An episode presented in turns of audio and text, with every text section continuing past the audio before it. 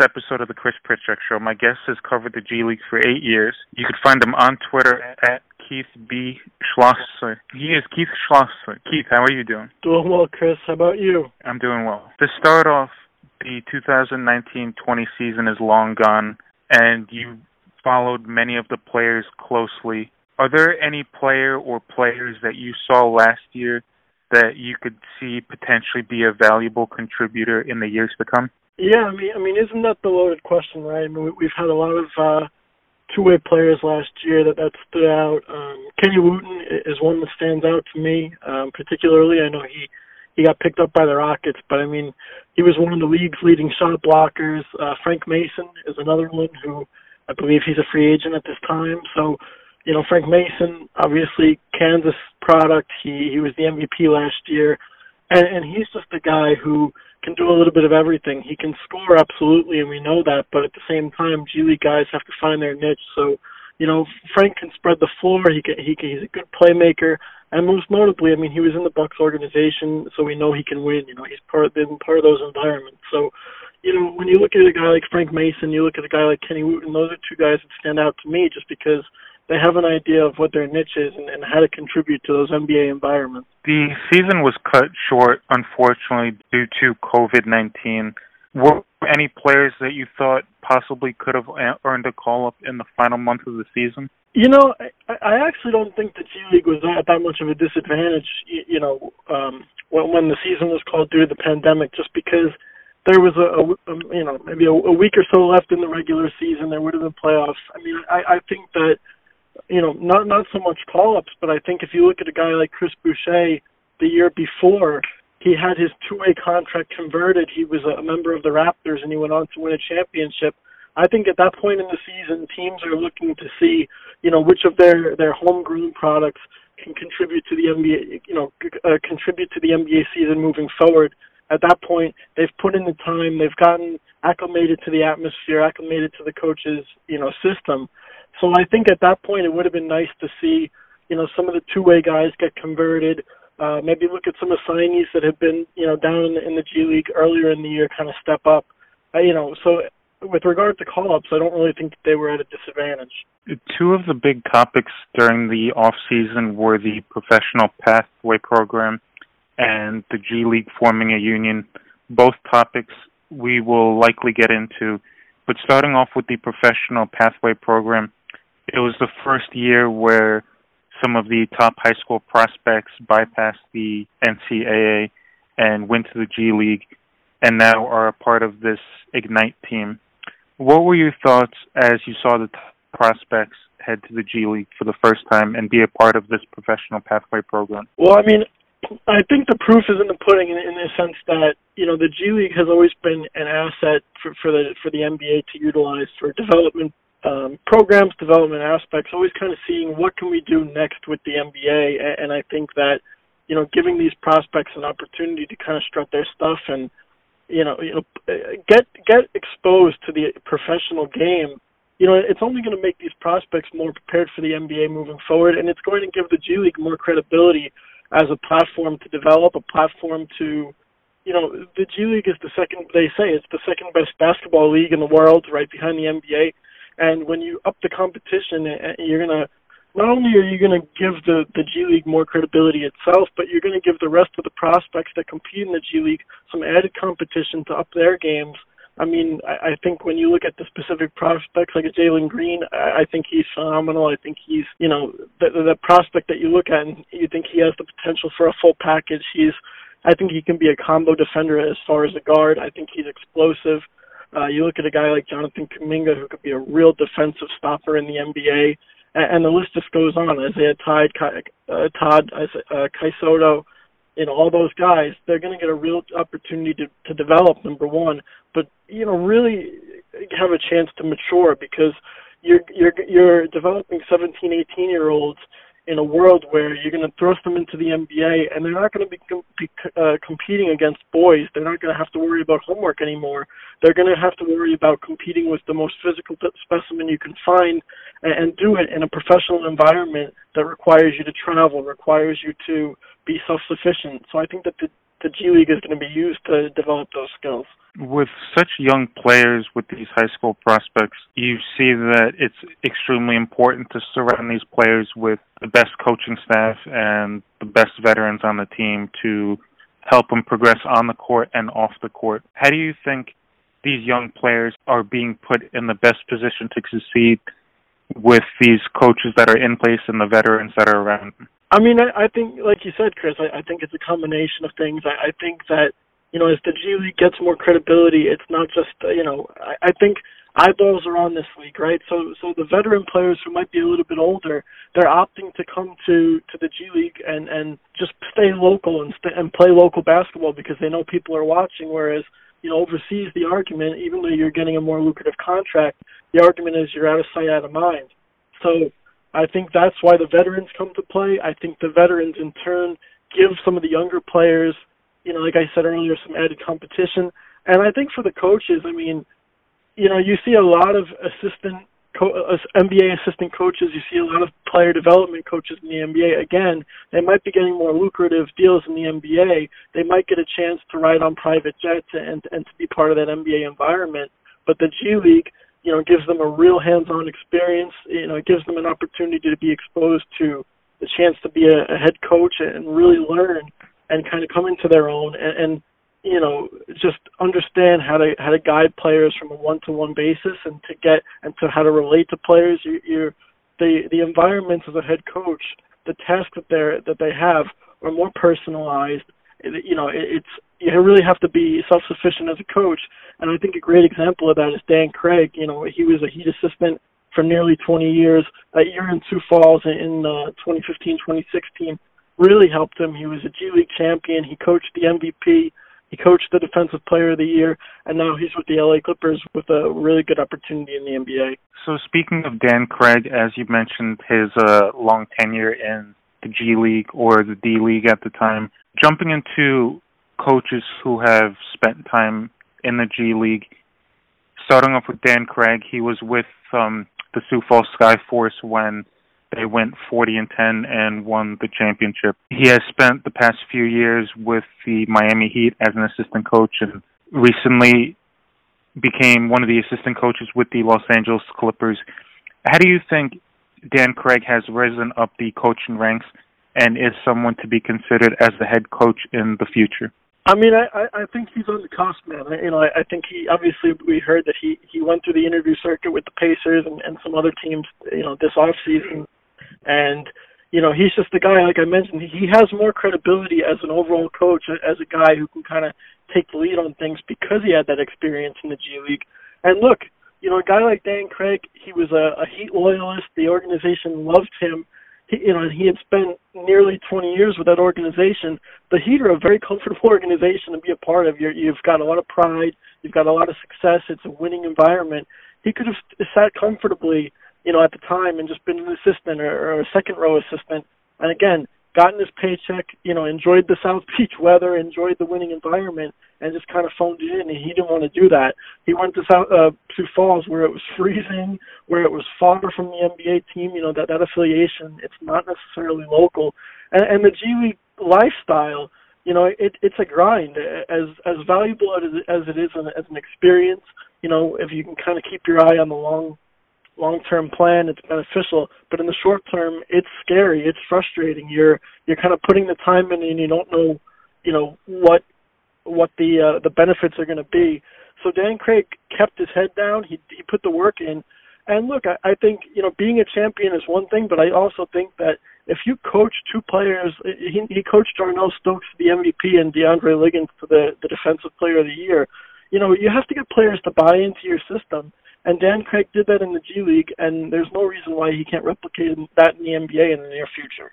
Two of the head coaching changes during the offseason, Nate Bjorkgren and Mark Daigneault, were hired by the Indiana Pacers and Oklahoma City Thunder this offseason. Bjorkgren spent 4 seasons with the Bakersfield Jam, Iowa Energy, Santa Cruz Warriors, Dakota Wizards, and Daigneault spent a few years with the Oklahoma City Blue. How do you feel that these coaches have used the G League as an opportunity to springboard their careers to opportunities in the NBA? Well, you know, I'll start with Mark Daigneault. I think it's, you know, it's really interesting. I mean, the Knicks did it last year when they promoted Mike Miller as an interim head coach. It's really interesting that Daigneault literally came through their system. He spent, like you mentioned, Chris, 4 or 5 years with the Blue before becoming a Thunder assistant last season. And this just means that he was married into their systems, married into their organizational philosophies, and grew, you know, within that umbrella. So there's arguably no one that, I shouldn't say no one better, but no one better suited to kind of make that step and kind of rise up, because he knows what they're looking for. He knows what their values are. You know, in the case of Nate Bjorkgren, he has a lot of G League experience. He was a champion with Nick Nurse with the Iowa Energy. He coached the Santa Cruz Warriors to the G League Finals. And, you know, the interesting thing about that is when you look at his fit with the Pacers, Brian Levy, who's the GM of the Fort Wayne Mad Ants, they work together with the Bakersfield Jam. You've got T.J. Warren in Indiana, who Bjorkgren actually coached as an NBA signee, again, with Bakersfield. Now they're both reunited in Indiana, so there's some familiarity there.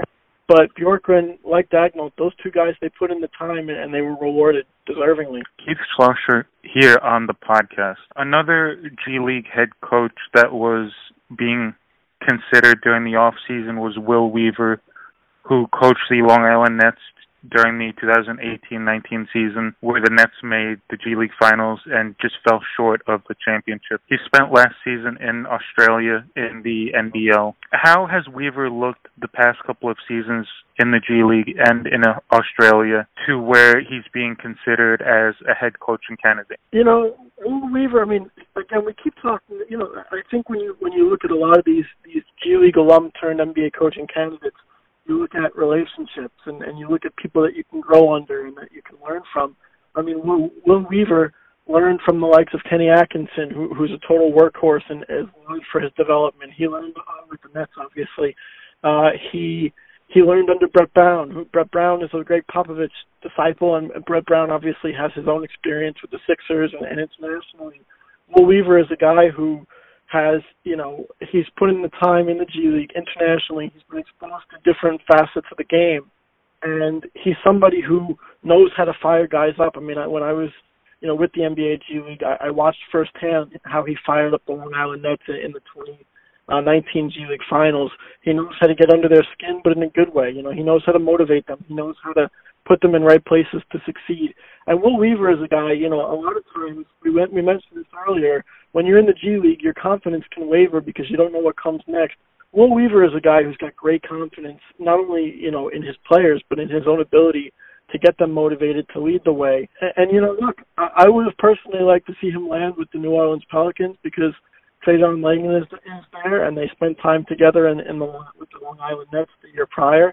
But Will Weaver, you know, he landed on his feet with the Rockets, and he's going to get an opportunity, you know, to be a prominent assistant on a team that's going to compete. And, you know, look, if the Rockets get into the playoffs again, you know, who knows what's going to happen with some of these, you know, a guy like Russell Westbrook and James Harden, you know, whether they're going to be in a Rockets uniform next season, we'll see.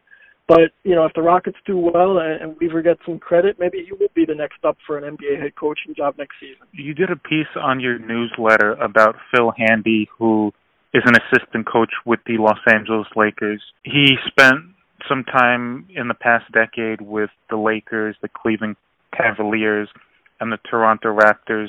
And previously, before entering the NBA, he was a volunteer coach with the Reno Bighorns during the 2010-11 season. Can you talk about Handy's impact with the teams that he's been a part of? Yeah, you know, Chris, I appreciate you plugging the newsletter a little bit, and for that article I did speak with Eric Musselman. Eric Musselman is a former G League Coach of the Year. He spent time in the NBA as well, obviously, and now he's a collegiate coach at Arkansas.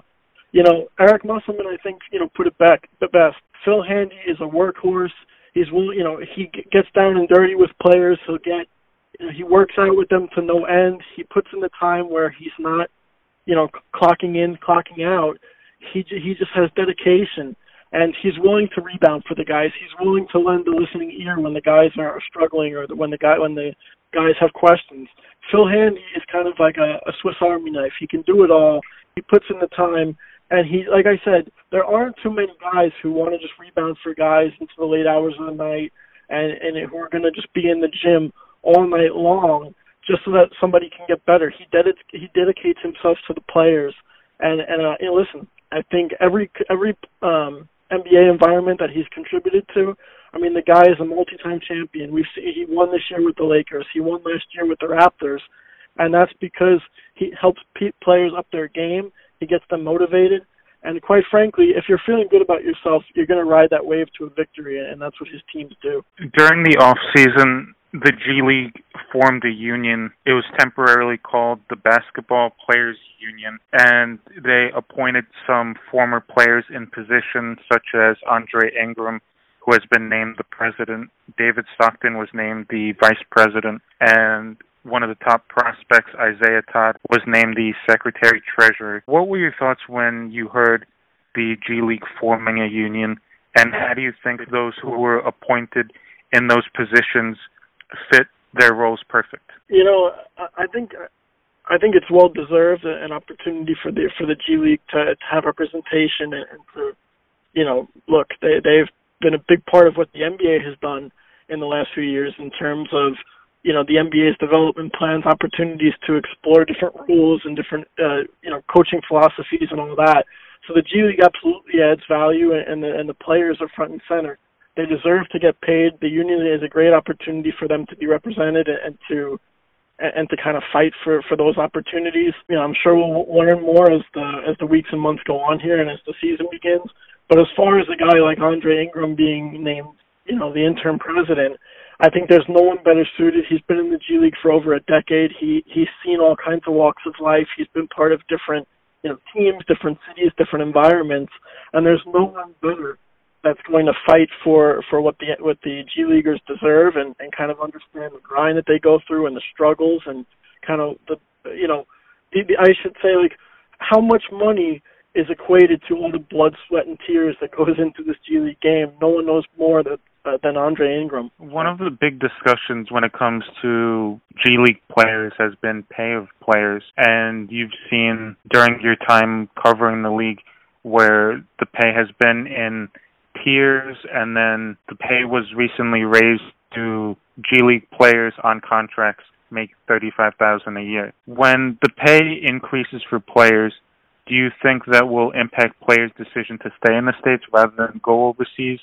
and chase that NBA dream? I think we're already seeing that. I mean, the pay for two-way players and the exposure that the two-way players get and the opportunity that the two-way players get to be part of that NBA environment more often, that collectively really makes the G League look good. You know, I think it puts them in positive standing. Players want to compete. The problem is, you know, there's only so many two-way spots to go around, so, you know, the rest of the G League prospects, are they represented? Are they compensated properly? You know, look, the best thing that I can say is each and every year we're seeing that number go up, so obviously, you know, that there's value in what the G League brings. There's value in the players that, you know, really compete and make this league what it is, and they deserve to get paid. And quite frankly, I mean, look, the number one thing too, even though you're not getting paid as much as you'd like right off the bat, if you stay in the G League, the longer you stay in the G League, the more NBA eyeballs you're going to get on you, and that's a faster route to an NBA call-up where the big bucks really are. So I think if you're willing to put in the time and the investment in the G League, you'll reap the benefits sooner than later. And for those that, you know, might have overseas competition in terms of offers and opportunities, I think the G League is working hard to kind of bridge that gap as best as they can. And there being a union in place is even further evidence of that. What are a few things that you would like to see the union focus on over the next couple of years? I mean, we've been talking about it, right? Increased pay is one thing. But if you look at the, you know, it's not just the pay, it's the lifestyle. You know, these guys, they for the most part, a lot of them live in hotels. You know, the G League mandated housing is mostly, you know, hotel rooms, and sometimes they, you know, for road trips they have to share. You know, this used to be a little bit more prevalent previously, but I'm sure it still happens when they take road trips.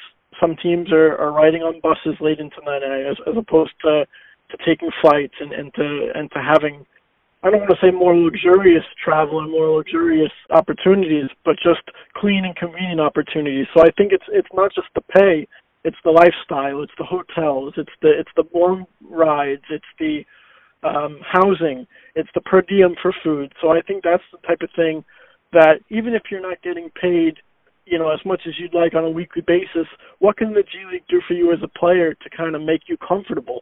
The more comfortable you are, the more you can focus on your actual game, and the sooner you'll be in the NBA. So I think it's not just about the pay increase, it's about the lifestyle that these guys live on a daily basis. When you see a team like the Miami Heat, who made the NBA Finals, several of their players were developed in Sioux Falls or have G League experience. How has Miami used their G League affiliate to develop their own players, but also finding contributors across the G League? You know, it's really, Miami's a really interesting case with regard to their G League relationship because, like we mentioned earlier, you know, they're affiliated with Sioux Falls, and they don't have the luxury of bringing guys back and forth overnight. It's, you know, it's not a local, there's not a local spot, you know, to travel from Sioux Falls to Miami. It's not a 45-minute trip. It's not a 15-minute trip like, you know, you figure the New York Knicks and Westchester, those guys can go back and forth. Long Island and Brooklyn, again, those two affiliations, very close in travel. So that's just interesting in itself that Miami's been able to utilize the G League so effectively when there's great distance between the affiliations. But, Chris, you mentioned it. I mean, they've used it as a great tool to kind of develop their guys. Duncan Robinson, they stashed him in the G League most of last season. He became the sharpshooter, and obviously it's easy to figure out what Duncan Robinson's niche was. He's a great three-point shooter, but they used Miami used the opportunity to have him develop confidence in the G League. So by the time he got thrust into an NBA role, he was used to knocking those shots down in pressure-filled situations, and that's why he was a starter, you know, in the NBA Finals. But even further, Chris, you mentioned it too, they don't just stick with what they know in terms of guys that they have in Sioux Falls. They keep looking. They scour the market for those potential diamonds in the rough, and Kendrick Nunn is a great example of that. Kendrick Nunn was a sixth man, essentially, for the Santa Cruz Warriors last season, and, you know, he was a sixth man in the G League because he wanted to know what it was like to come off the bench. He prepared for that role because in the NBA, nothing is guaranteed. But lo and behold, the Heat needed a starting point guard. And Nunn's contributions, even though he didn't play as much in the playoffs and the NBA Finals, Nunn's contributions got them to that point, and they know it. So, you know, moving forward, Kendrick Nunn and Duncan Robinson are going to be great pieces for the Heat, but you know they're going to keep looking because the G League has been a great platform for them. Speaking on the other side of the NBA Finals was the Los Angeles Lakers, a team who had six players with G League experience. Most notably was Alex Caruso. What did the past NBA Finals say when it comes to how important it is to use the G League and find these contributors who could play significant roles with their team? I think it's really funny that, you know, when you think about the NBA Finals, you think of stars, you think of high-pressured moments, you think of a guy like LeBron James, you think of a guy like Anthony Davis, Jimmy Butler on Miami's side, but quite frankly, you know, we've seen it. As much as we'd like to give the stars credit, they can't necessarily carry the team all the way. You know, it's 5-on-5, right? So the NBA teams have to consider how else do we fill out our team, but also, you know, how do we get once we get the players to fill out our team, how do we make sure they're ready for these moments? You know, even if they're not getting the time in their first or second year. Alex Caruso, he was on a two-way with the Thunder and the Blue. He was on a two-way with the Lakers and South Bay. I mean, and this guy, he was a leader on and off the court. He looked around himself and he thought, I've got to have confidence. I've got to be, you know, a leader for the guys either younger than me or a leader for the guys who, you know, might not have as much confidence as I do. And Alex Caruso, I mean, he's confident in his athleticism. He's confident in his ability to defend, taking no plays off. The guy hustles his butt off, and those are things that, you know, all these things add up. It's not going to add up to 20 points. It's going to add up to a win at the end of the night, and that's why he's able to contribute next to LeBron James, because LeBron James will run the floor. He'll score as many points as he wants, but who's going to pick up the slack when LeBron's a little exhausted and they need an elite defender? You know, Alex Caruso, he doesn't take plays off, and I think that's why we saw him start Game 6 of the NBA Finals. And that's why the Lakers are champions, because they know they can depend on a guy like him who's going to kind of back LeBron up. You know, when the dust clears, what else needs to be done? And look, you've got Alex Caruso, and the list goes on between Miami and L.A. They had a lot of contributors from the G League. Keith Schlosser here on the podcast. For someone that has covered the G League for 8 years, you've seen the league just grow so much. What has it been like seeing the league grow and become a true developmental league for the NBA? You know, I mean, I think it starts with the players' talent. You know, even 8 years ago, you could see that these players were talented, so it's just a matter of, you know, when are the NBA teams going to really look at this league, and when are they going to see that, you know, they don't have to look very far for talent or for that missing piece. You know, Jeremy Lin is a great example of that. You know, Jeremy Lin was on the 2010, 2011, you know, Bighorn squad, just like Danny Green was and Steve Novak and Hassan Whiteside. A lot of the guys that, you know, we know as NBA household names were there in the G League 10 years ago, you know, so it was just the point of the NBA kind of utilizing it as that platform to kind of, you know, find those diamonds in the rough. But now, you know, with regard to two-way players and with a lot of the guys getting paid in NBA training camps so that they can go play in the G League thereafter, the competition is at an all-time high now. So, you know, even if there's always been talent there, but now the talent, it rises to the occasion, and they don't have to sit on the NBA bench as often or kind of wait their time, because by the time they get to the NBA, they're ready. They've been exposed. And, look, you know, that's from the player's standpoint, but we've seen in the G League in recent years experimental rules. We've seen the referee programs. A lot of the referees in the NBA have G League experience. And, you know, we've talked a lot about the coaches. You know, this is the coaching in the G League. It provides the exposure in the G League gives everybody the opportunity to get ready. It's not just the players, and that's why it's become such a valuable tool to the NBA. You see teams like the Sioux Falls Sky Force and the Santa Cruz Warriors, where they become really strong G League teams when it comes to net players and preparing them for the NBA. But they also create a winning environment and have won G League championships. How do you think that a G League affiliate builds a strong affiliate when it comes to winning, creating a winning environment, but also building a strong developmental program? From a developmental standpoint, it's all about reps, right?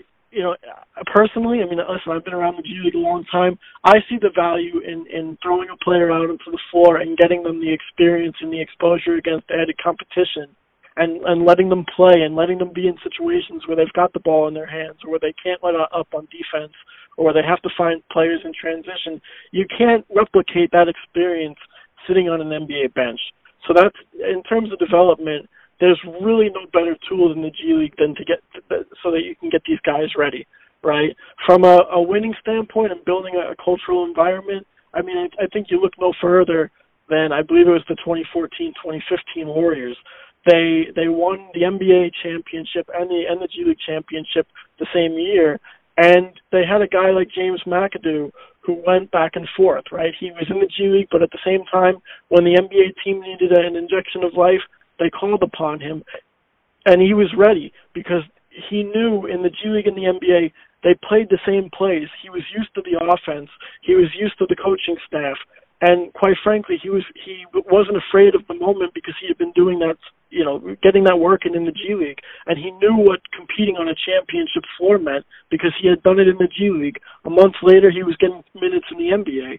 So I think in terms of creating a winning environment, you know, if you start things in the G League, you can replicate it in the NBA with no problem. You see the undrafted players that start their career in the G League. They bet on themselves. They continuously grow in their rookie year, and they embrace their opportunities from the G League to take their roles from there to an NBA squad. Despite players going undrafted, how is the G League just the start of these players' journeys towards a professional career and possibly earning opportunities in the NBA? I mean, I think a fantastic example of that, and it, you know, kind of goes back to your last question too, with regard to building winning environments from the G League to the NBA, is Fred VanVleet.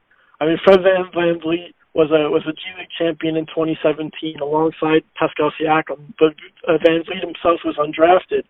2 years later, He was, you know, making key three-pointers for the Toronto Raptors in the NBA Finals, and he's an NBA champion. Fast forward another year, he was, a free agent, got a lucrative deal to stay with the Raptors. The organization obviously put the time in with him, put the investment in, and they see that he's a big part of their environment. You know, look, when you're undrafted, it's not the end of the road. You know, Fred VanVleet is a great example. There's plenty more examples of, we talked about those a couple of guys earlier, Duncan Robinson and Kendrick Nunn. When you're undrafted, you have you have the freedom of signing with whoever you want. You have the freedom of kind of picking your organization, picking your environment, and the undrafted guys, they're not going into a program for a team that just needs to thrust them into. Maybe they're not ready to play 35 minutes in the NBA, right? If you're the first or second pick in the NBA draft, you're expected to be the savior. There's too much pressure, and that could be a negative to development. So with a guy, I'm going to go back to Fred VanVleet for a second. Fred VanVleet, kind of found his niche, developed his skill set in the G League. He was comfortable. He didn't have the pressure on him. And then when the Toronto Raptors needed him, he was ready. So he's just one great, and then not only was he ready last year, but he kind of continued his rise this year, and now he's rewarded. So it should tell you, the opportunity at hand to kind of put the time in the G League and reap the benefits later is totally there. Keith, thank you for your time today. I hope you and your family stay safe, especially during these COVID-19 times. You as well, Chris. Happy to do this. Thanks. That was Keith Schlosser here on the podcast.